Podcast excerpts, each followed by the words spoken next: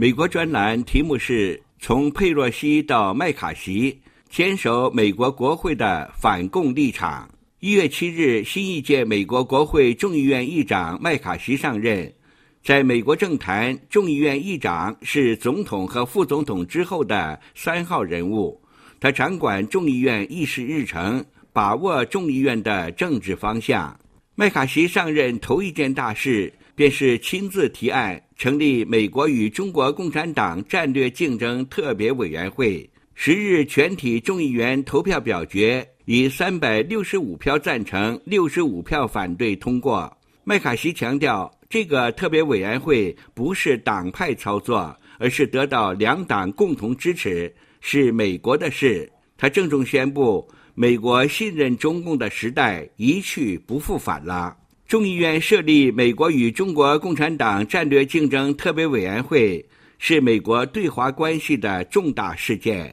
在前议长佩洛西执掌国会众议院期间，以及之前的几届众议院，便设有美中工作委员会、国会行政当局中国委员会，但这些都是研究或咨询机构，达不到立法层级。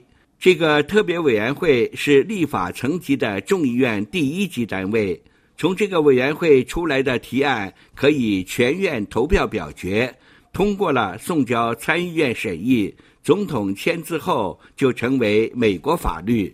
麦卡锡上任后的另一个果断处理，就是清除众议院情报委员会中的亲共议员，来自加州的斯瓦尔威尔。这个人与一名潜伏在中国留学生中的名叫芳芳的中国女间谍发生性关系，被 FBI 通报后未作处理。仍然担任有权阅读美国最高机密文件的情报委员会成员。新冠病毒屠戮美国人与全人类已经三年。麦卡锡上任后，决定调查新冠病毒的起源。他保留众议院新冠病毒特设委员会，重新启动这个委员会的运作。他表示。公众理应得到中国武汉那间实验室究竟发生了什么的答案。作为即将启动调查的一部分，众议院上个月发布了计划传唤作证的四十名白宫官员和卫生官员的名单，其中包括刚刚退休的国家过敏和传染病研究所所长福奇。有证据显示，福奇用美国纳税人的钱资助武汉病毒研究所。麦卡锡上任后，人们还关注他是否会访问台湾。他曾表示，若他担任众议院议长，将继前任议长金里奇和佩洛西后，成为第三位访台的众议院议长。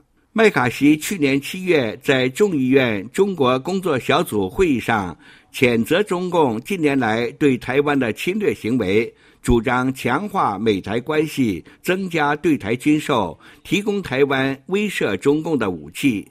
面对台湾，麦卡锡属众议院中的友台派，他多次为台湾仗义直言，包括支持台湾参与国际组织。现在人们等待的是他何时宣布访问台湾。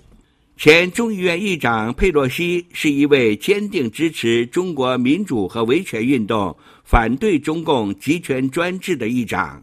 当一月七日麦卡锡从佩洛西手中接过众议院议长的议事锤，也接过并将坚守国会众议院的反共立场。